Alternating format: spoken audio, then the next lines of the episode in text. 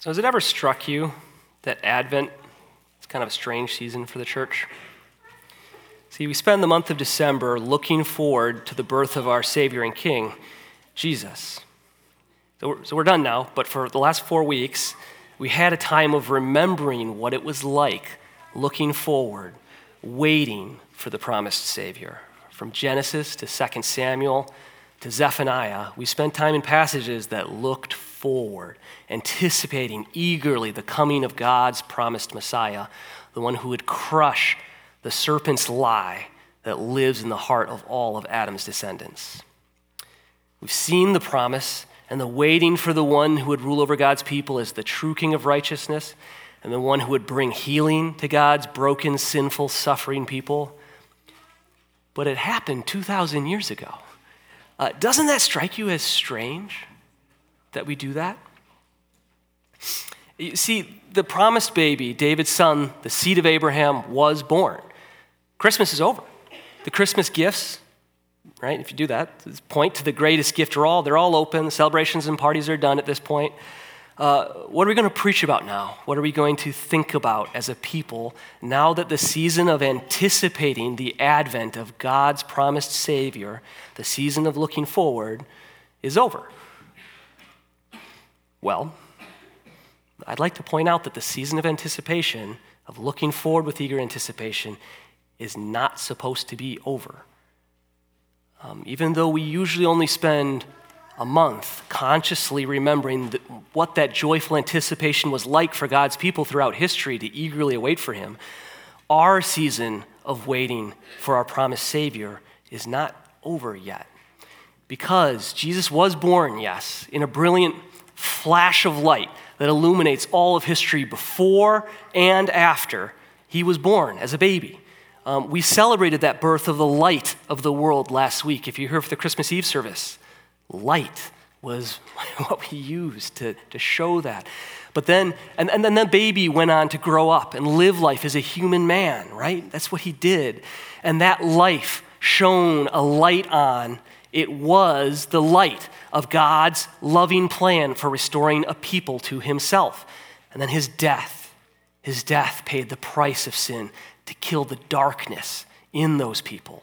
It paid the price for their rebellion and put his light in their hearts, in our hearts. And then his resurrection declared God's full acceptance of Jesus' work for us. Then the light of heaven returned to heaven, returned to his Father in heaven, with the promise that he would return again. And that, that is why we are here today. Because Jesus, the embodiment of the light of God's grace, has appeared and he will appear again. Now, think about it this way if it helps. God's people, before the incarnation of Jesus, his earthly life, they were waiting for a promise they didn't fully understand. They were, they were like children whose parents have promised them some really, really good news, some great gift or event. And they don't know what it full is, but, but, but they believe that it's going to be something amazing because of the love that their parents have for them and their confidence that their parents will work for their good. Uh, but now, after the incarnation of Jesus, we're like the children that have gotten the good news. Hey, kids, we're going to Disney World. We're putting in a pool. We're getting the dog. Uh, it's, it's, not only that, but the tickets have been bought, or the, the contractor's been paid, the deposit's been put down with the breeder. Uh, the promised good that we wait for has been revealed, bought, and made a sure thing. Jesus himself, one of the, one, the, one of the last things he, he told the disciples, he says, I go to prepare a place for you. I will come again and I will take you to myself, that where I am, you may be also. But we have not yet received the full joy of the thing promised. We're not in heaven with God right now. All remaining sinful tendencies cleansed from us, all sad things wiped away, all tears gone, enjoying the eternal good of being with God in His presence forever. Instead, we're waiting, waiting for Christ to come back and judge the world and rescue His people for an eternity of happiness with Him. But with the waiting for the appearing of the Savior over for the first time, uh, we, God's people, not Israel anymore, but us, the church, go on to our next stage of waiting. And we do it because Jesus, the embodiment of the light of God's grace, has appeared and will appear again. And so today we're going to be looking at a passage that says how we, the church, are to be waiting for that second advent of our Savior. And before we do, though, let's pray. Heavenly Father, please be with us today as we look at your word. Lord, we want to be a paper, people who feel the full joy of Christ's work, of what it has done, of what it has accomplished for us, and we want to uh, feel it more. We want to, as we examine your word, as we see the tr- these truths, as we see the person of Christ made much of in your word, we want to have our joy made complete. Lord, we want our anticipation to drive our lives to be ones of joyful living for you, of waiting for our Savior um, with hope, uh, with, uh, with knowledge that it isn't futile and that, uh, that, that, that the, the fruit we bear in our lives now has a purpose uh, and draws us closer to you. Lord, we pray that we would see these things in your word, that you would send your spirit to change our hearts we can't drum this up in ourselves, Lord. We need you and we need your work. And we so pray that you would do that in us today. It's in Christ's name we pray. Amen. So if you haven't already, please turn with me to Titus 2, verses 11 through 15, and, and then follow along as we consider this passage together. Uh, but before we get too much into the actual passage itself, we need to talk about the context of the passage. See, Paul wrote the letter to Titus to his fellow missionary worker, Titus. Uh, see, Titus was a Greek who converted to Christianity. Um, he worked with Paul throughout much of his ministry, um, uh, you know, planting churches.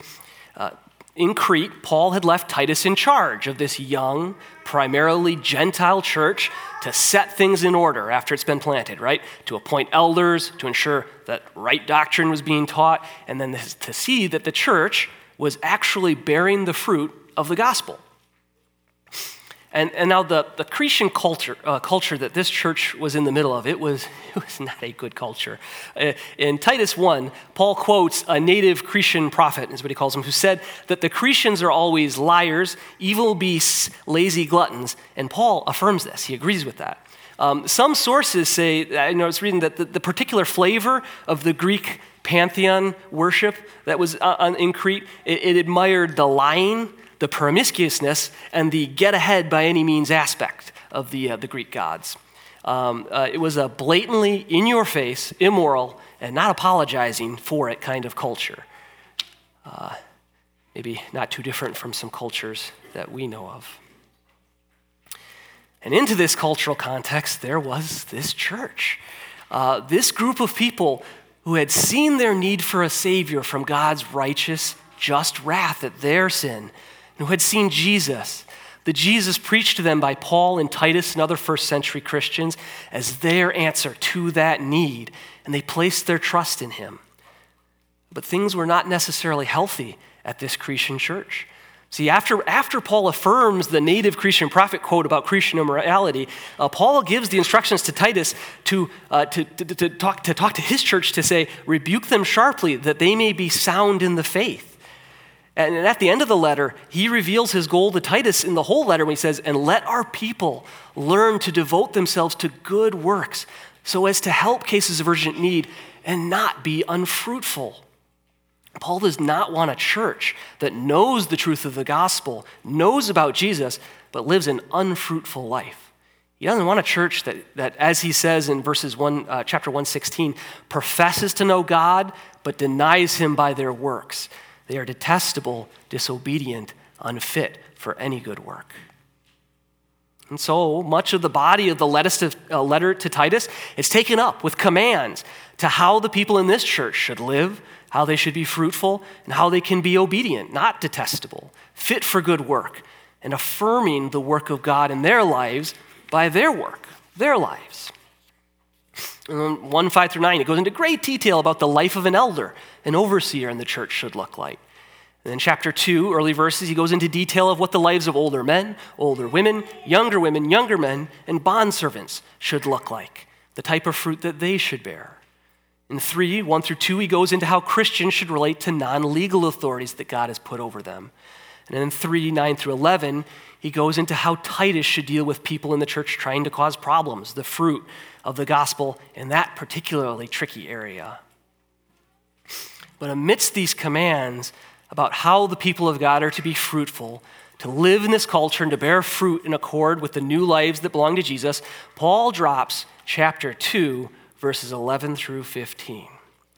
And these verses are really, really important because of the word that starts them for. That for means that this section is the reason behind the commands to live a certain way that he gives all throughout the rest of the book. That for means that this section provides the basis for why the church does what it does, why the church lives a certain way, even, even in some senses, why Christianity exists. That for lets us hang a huge weight of responsibility on these words to define what the people of God, the church, is and what it's going to do. And that's why we're here in this passage in Titus today. Because we, as the, us, this church, here today in this period of history, where God's grace has appeared, the first advent has happened, and now we are waiting for the Lord's second advent, his return. And that waiting is not the idle, indifferent waiting of the bored or the fearful, hesitant waiting of the unprepared.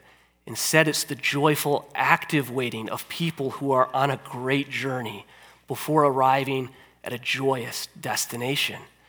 And the first thing we do while we're waiting is we declare the grace that has appeared. See, because Jesus, the embodiment of light of God's grace, has appeared and will appear again, we declare the grace that has appeared. To see this, we need to look at the beginning and the end of this short passage, 11 through 15.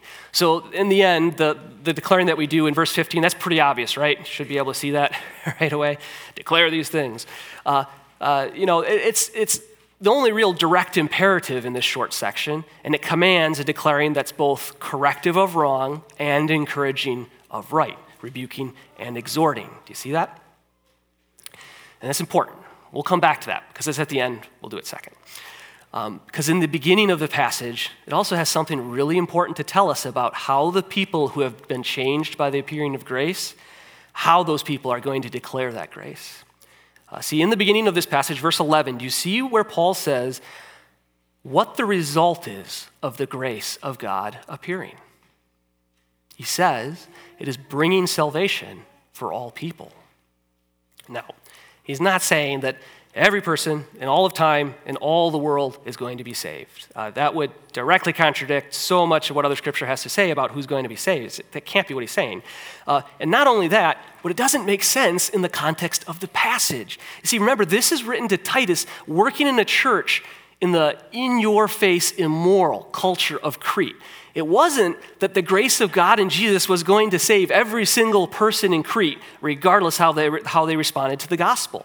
Rather, the point is the gospel is going to save all kinds of people all over the world, from every culture, from every nation, even those who are as outwardly wicked, seemingly unsavable as the people of Crete. The grace of God that appeared is powerful enough, is effective enough to change and and save even the most proverbially lying, evil, lazy gluttons, the Cretans. Now, the, the gospel of the arrival of grace of Jesus, you know what that means? That means it's not just a gospel for the people who have their act together. It's not just good news for people who are already morally upstanding. It's for my neighbor. It's for my neighbor who lets racist language slip into his conversations. It's for my homosexual cousin, hates, his, hates Christians, wants nothing to do with the church. It's for my kids who fall into this trap that think, that, of thinking they're saved because their behavior is moral. And it's for my kids who rebel against everything I try to tell them. And most of all, most of all, it's for me. The one who, when I spend real time examining my life, knows that I do not love God and Jesus the way I ought, that my affections for Him are cold, that my love for others mostly driven out of concern for appearance, and my idols are constantly rearing their heads demanding worship, and I all too readily give it to them. See, the gospel being for all men, of all men needing the gospel. This is what drives just so many of the core values of our church the ones relating to international missions, raising our children to know Jesus, and church planting. It's the firm biblical conviction that this grace that has appeared in the work and person of Jesus is still going forth. It's not done bringing people to salvation, and we get to be a part of that work by declaring this work to everyone around us, from our kids to our neighbors to our neighborhoods and to the furthest ends of the world. What about the content of what we are declaring? Well, for that, look at verse 15.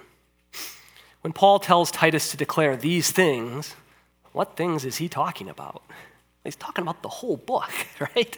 He's talking about the gospel and the life that accords with that gospel. Paul is telling Titus to teach the truths of the gospel and the life that it leads to.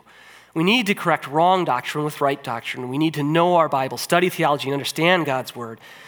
But it isn't dry, dispassionate knowledge about esoteric trivia.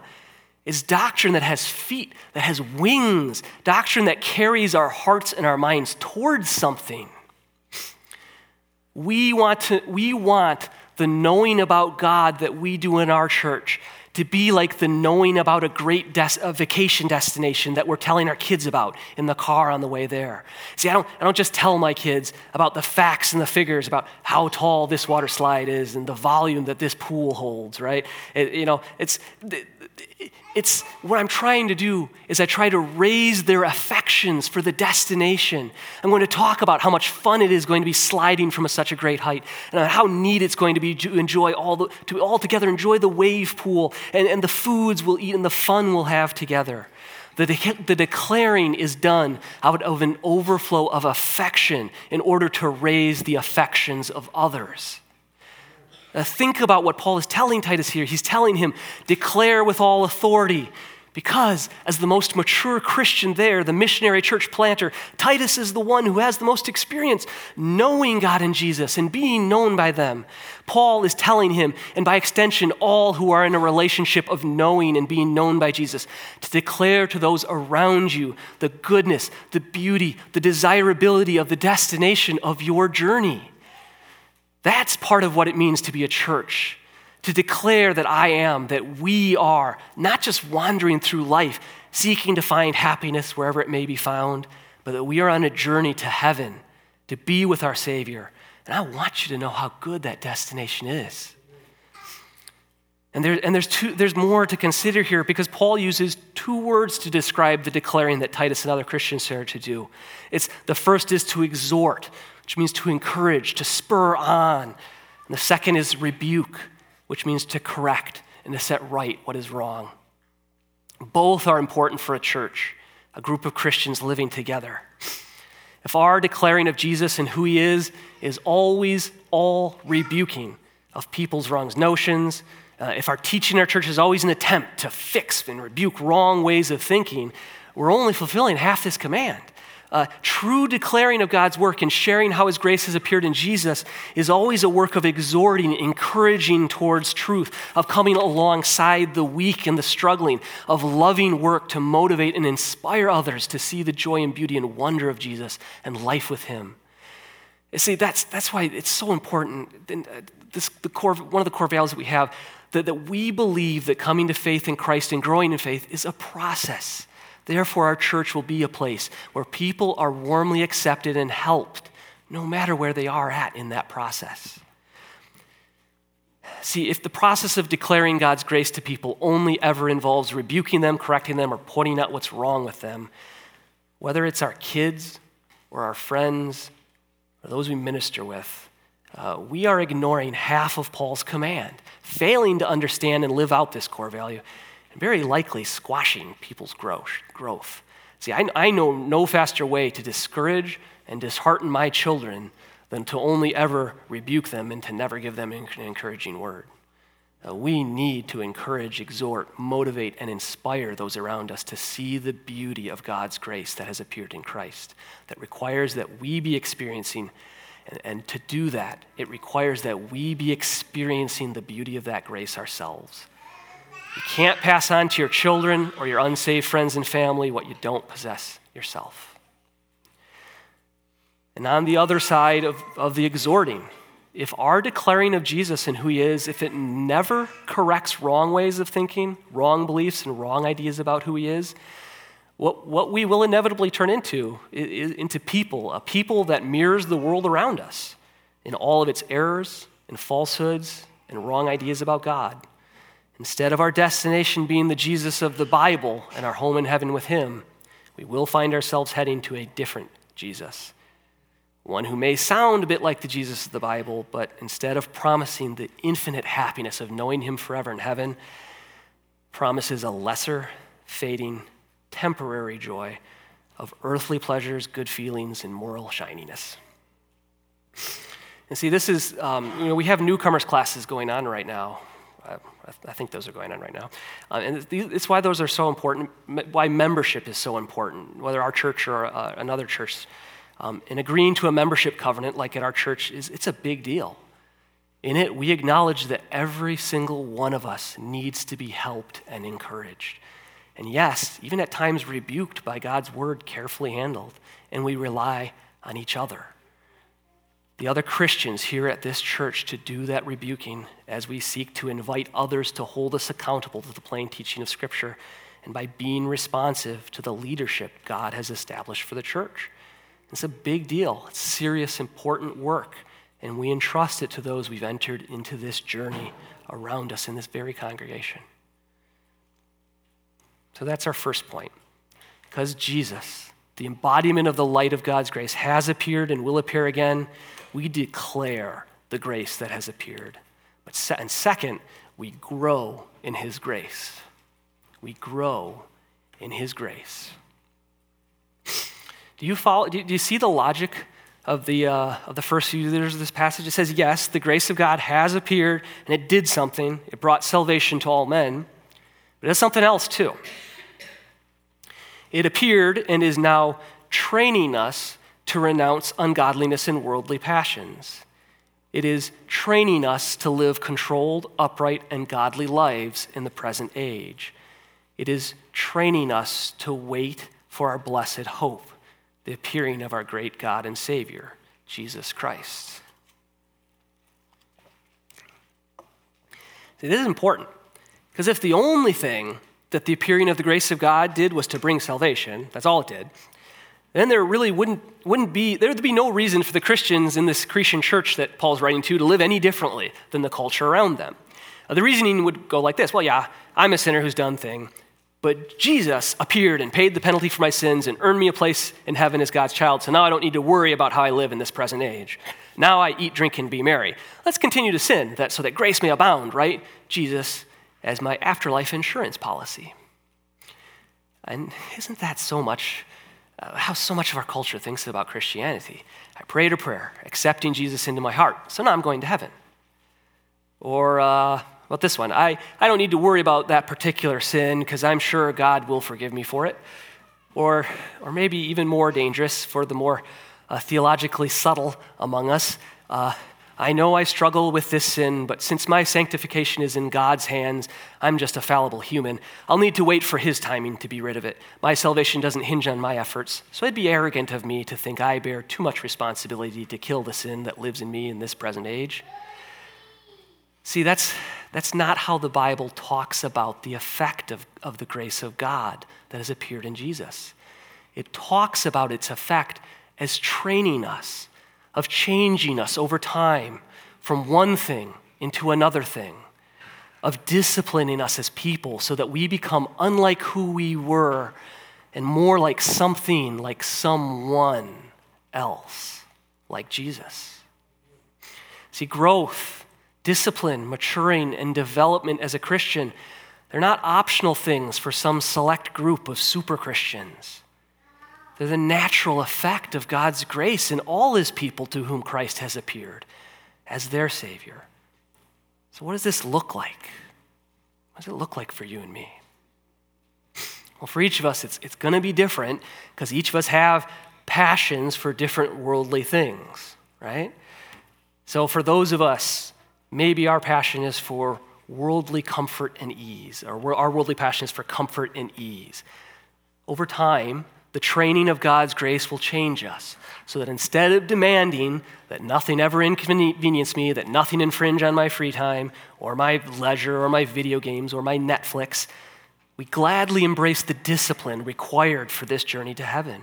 A discipline that requires that we spend time each day putting down our phones and picking up our Bibles. A discipline that requires us to turn off the TV and have a deep conversation with our spouse or our children a discipline that refuses to solve problems in my family the easy way by imposing my will or by sitting my kids in front of a screen, but instead displays Christ's love, mercy, and grace to my wife and kids in service that sacrifices my comfort and ease and takes work and self control and discipline on my part. Or just as another example, how, this, how the, the worldly passions, uh, the, for those of us whose worldly passions, having people think well of us, never have any conflict, never get anyone on anyone's bad side. The training of God's grace might change us so that we can say hard things in loving ways that help others know Jesus better. It'll change my desire to be a people pleaser into a desire to be a Jesus pleaser.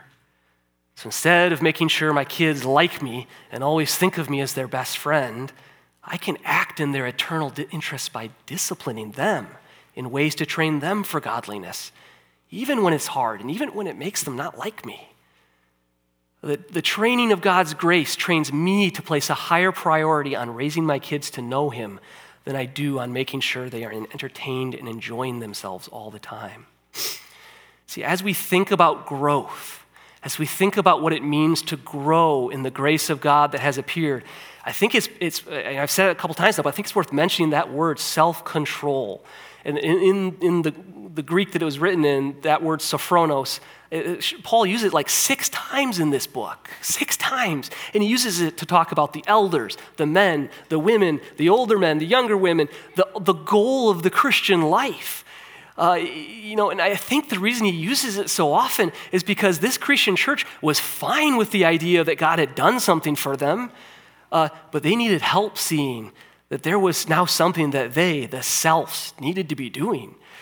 Uh, you know, it's.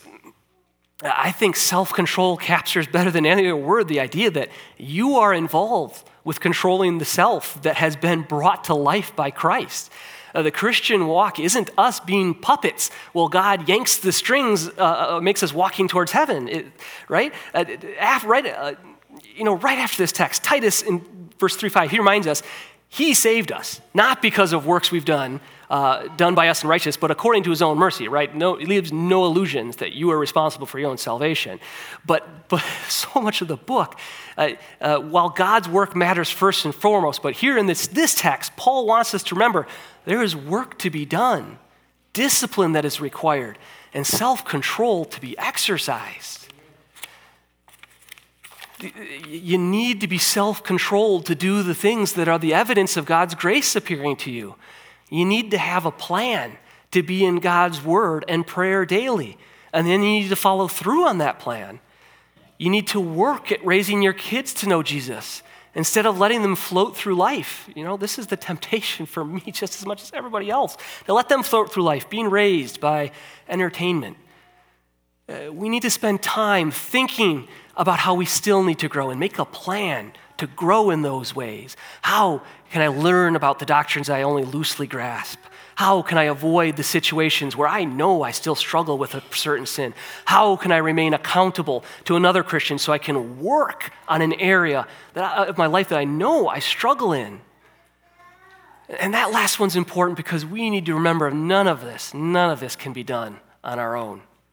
There's work to do, there's self controlled exercise, but none of it is done in isolation.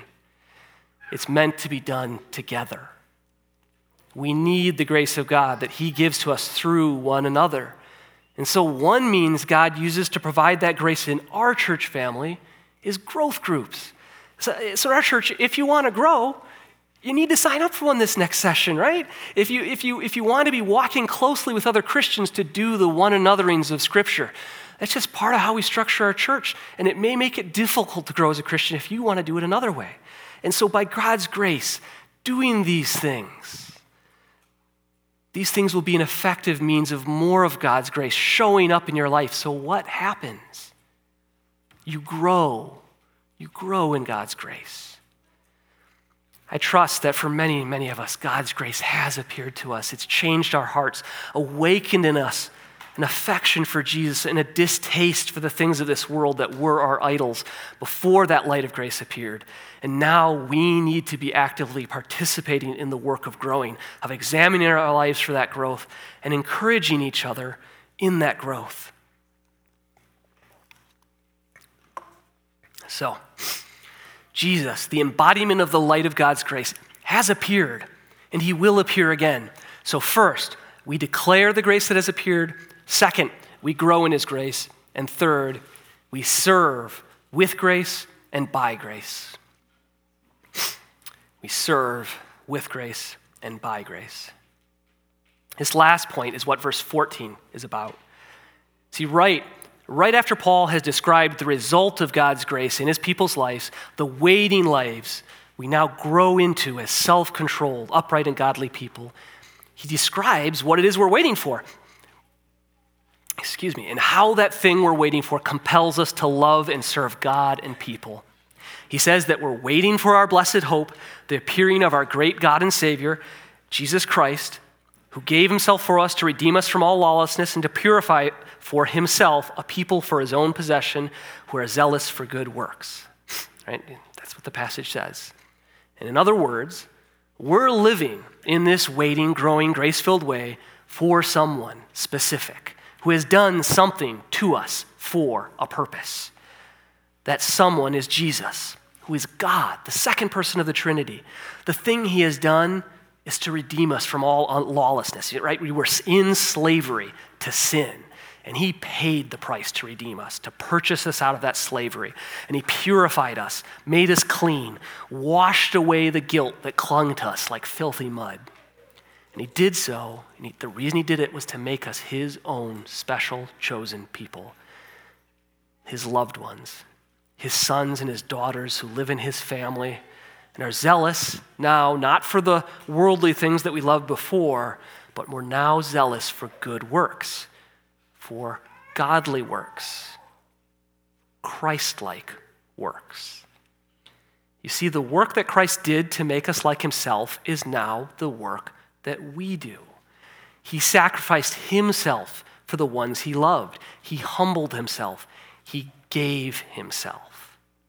And now that he's transformed us, his church, into purified members of his family, we do the same out of our love for our Savior and a desire to be like him, the one we love. We give of ourselves. That's the point of verse 14. We're not zealous for good works so that God will like us. We're not zealous for good works so that others will like us or think we're good people. We're zealous for good works because our great God and Savior did a good work for us. And He did that work when we didn't deserve it, when we didn't earn it, when we couldn't repay it, and when we weren't even grateful for it. So much of the rest of Titus is Paul talking about the conduct of believer, conduct toward other believers, conduct within families, conduct towards non believers. And this verse 14 is telling us that the governing principle of that conduct, the thing that leads to sober minded, self controlled, upright, holy, disciplined, pure lives, and all the other outward signs of a life that has been changed by Jesus, the thing that is the governing principle of uh, giving ourselves like Jesus uh, is that of giving ourselves like Jesus gave himself for us. And what's kind of scary. Is it is possible to fake this. It's possible to be a person who appears upright, godly, disciplined, self controlled, but only ever live this way because of what it gets me, uh, not because I want to be like my Savior. See, whether it's the, the money I put into the offering plate, so all will see my generosity, or the, uh, the gallant way I treat my wife so that all will know and admire what a servant husband I am, uh, or uh, the way I raise my kids to be moral, upright people so that all will see what a godly parent I am, it is very possible to fake this kind of sacrificial life. But it's when no one sees my love for my wife, including her. It's when no one knows that I gave to the church, when no one can tell what kind of parent I'm being. This is when I will know whether I'm living, loving, and serving others like Jesus did, or only doing it for myself. Uh, when my love is not appreciated by others when my sacrifice gets no applause, and when my efforts go unvalued by man. And you know, uh, we should be, we should take it, uh, realize that, right? For me, for maybe, hopefully, maybe for you, is when I see my sin, my weakness, and my need for Jesus the most. It's at those moments uh, I find my heart welling up with anger and resentment, and I realize that, yeah, a lot of my good works, they're just, they're still just filthy rags, even after I've been purified and cleansed by Jesus, and that is why we need Jesus. Our hearts are factories that produce idols, and without his cleansing work, without his redeeming mercy, that's where we'd stay. Uh, but because of his work, because of his mercy, that's not where we are or where we will remain. Instead, not perfectly, but more and more, we are people who want to joyfully sacrifice time and treasure because we love to support the work of the church. We're a people who, instead of needing to get attention and respect for our service to others, we help those most in need and who no one else will ever know that we helped. Instead of making sure our spouses know that we make sacrifices to love them, we joyfully suffer inconvenience and hardship to love them as Christ loves the church without demanding appreciation. See I, see, I might still be doing those things to feed my ego or feed my sense of self worth, but by God's grace and mercy and relying on Jesus' help and humbly realizing our own sin, we will live lives that show not our goodness, but our Savior's goodness. And, uh, it's also worth mentioning, I've, I've mentioned a, a lot of stuff to do up to this point. Uh, do this, do that, live this way. And I firmly believe there, there are few things more discouraging than a sermon that has a laundry list of stuff for you to do. Uh, stuff for you to feel gad, bad and guilty about that you are not doing, or works for you to pat yourself on the back that you are getting checked off the list. And I don't, I don't want today's sermon to feel like that. Uh, but, the, but the reality is, Paul wrote this letter to Titus at church, at this church, to encourage and to exhort and to command them to be fruitful. And we also, we need to be spurred on to fruitfulness. And so I'd encourage you, if you, if you feel like what I've been saying today uh, weighs a heavy weight of obligation being laid on you, remember, maybe none of the specific applications that I've mentioned fits your life. Uh, but maybe there are other ways that God is calling you to be fruitful. Uh, God isn't necessarily calling you to grow and serve in one specific way, but in a multitude of ways. In our church, we do try to offer, uh, offer ways of growing and serving that we think work well. And so we have things like intergenerational ministry to have the kids grow with us, and growth groups so we can meet together, and service and outreach teams so we can organize the way that we serve. But one of the reasons we avoid as a church a host of programs and services and things to do and things to be at is that we believe that seeking to grow and serve need to come from a love for your Savior and, and our, our Savior, and that the opportunities to grow and serve are all around you in your everyday life. Growing in your love for Jesus isn't something that you just do on Sundays and special church events or while listening to a sermon. It's something you choose to do or not do every day. Choosing to lay down the right to be served by others in order to give of yourself to serve others is something you can decide to do on a daily basis, living your everyday, ordinary life with the people that you live and see on a regular basis. And that reality, that fact that this life of growing and serving is not a laundry list of stuff to do, but a life to live, I think that realization does two things. One, it disabuses us of any notions that we might have that we got this. We don't. You and I cannot live this way on our own. uh, always growing in the grace of God the way we should, and always serving others the way we should. But Jesus did, and Jesus does. He does have it. It's only through His grace and relying on Him that I can approach this life. And second thing that that realization does is it takes the guilt away that's produced by laundry lists. You, you, you, see, you don't, you don't need to go to every service and outreach event. Your family, you should go to some. you don't need to go to every one. Your family can miss some growth groups because your life of service for Jesus isn't about checking off the boxes of being there for stuff. It's about loving others and serving them out of a desire to be like your Savior. So you show up for stuff because that's where the others are that you love and you love to serve. But the focus was never on the thing, it's on the opportunities that God is giving of me to give of myself.